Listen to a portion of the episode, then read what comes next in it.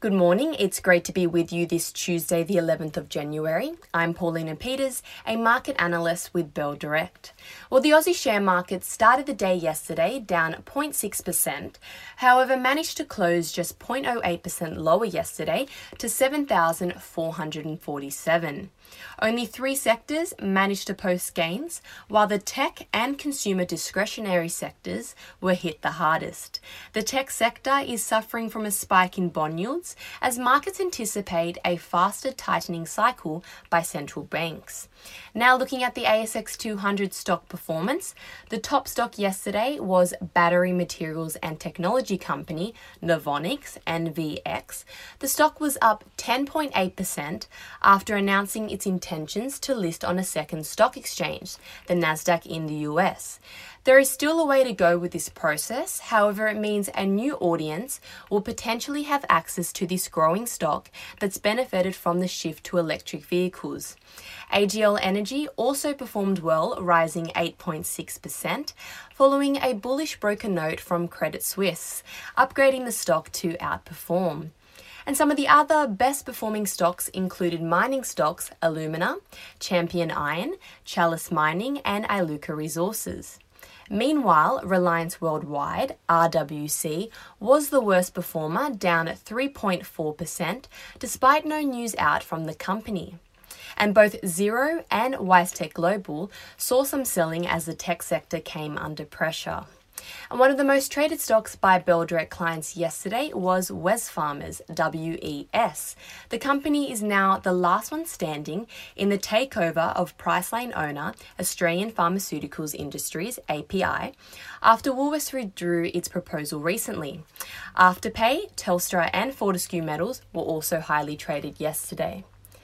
Moving to the US, stocks recovered from earlier losses, staging an afternoon rally that put an end to the Nasdaq's 4-day losing streak. The tech-heavy Nasdaq closed 0.05% higher, while the Dow and S&P 500 both fell, down 0.45 and 0.14% respectively. European stocks closed lower amid interest rate fears, ahead of key US inflation data out this week and more comments from US Federal Reserve Chairman Jerome Powell on interest rate hikes.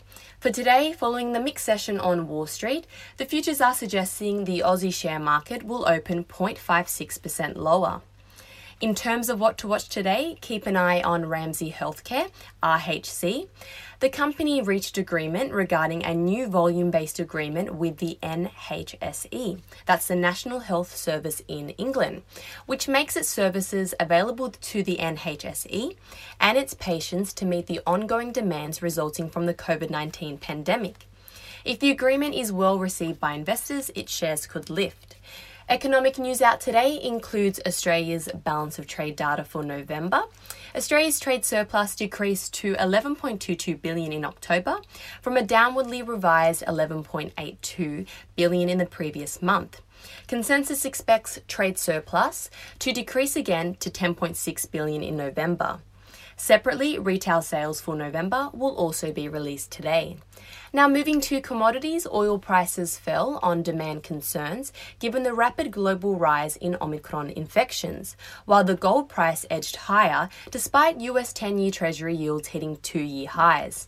And the seaborne iron ore price traded slightly higher to US $126 a tonne. Now, to end on some trading ideas for your consideration, Bell Potter have upgraded their rating on coal mining company Whitehaven Coal from a hold to a buy, and have also increased their price target from $3.50 to $3.60. Bell Potter believe the coal price strength from mid 2021 should now be flowing through to realised prices, which should materially lift free cash flow. Operational risks at Narrabri remain, however, should abate over 2022. Therefore, Bell Potter believe WHC is cheap on most valuation metrics, and that supports their upgrade to a buy. Now, WHC closed 5% higher yesterday to $2.89, which implies about 25% share price growth in a year. Separately, Trading Central has a bullish signal on EML payments.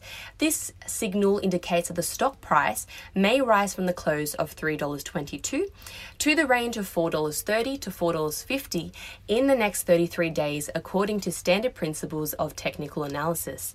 And that's all we have time for for today. I'm Paulina Peters with Bell Direct. I hope you have a lovely day, stay safe, and happy trading.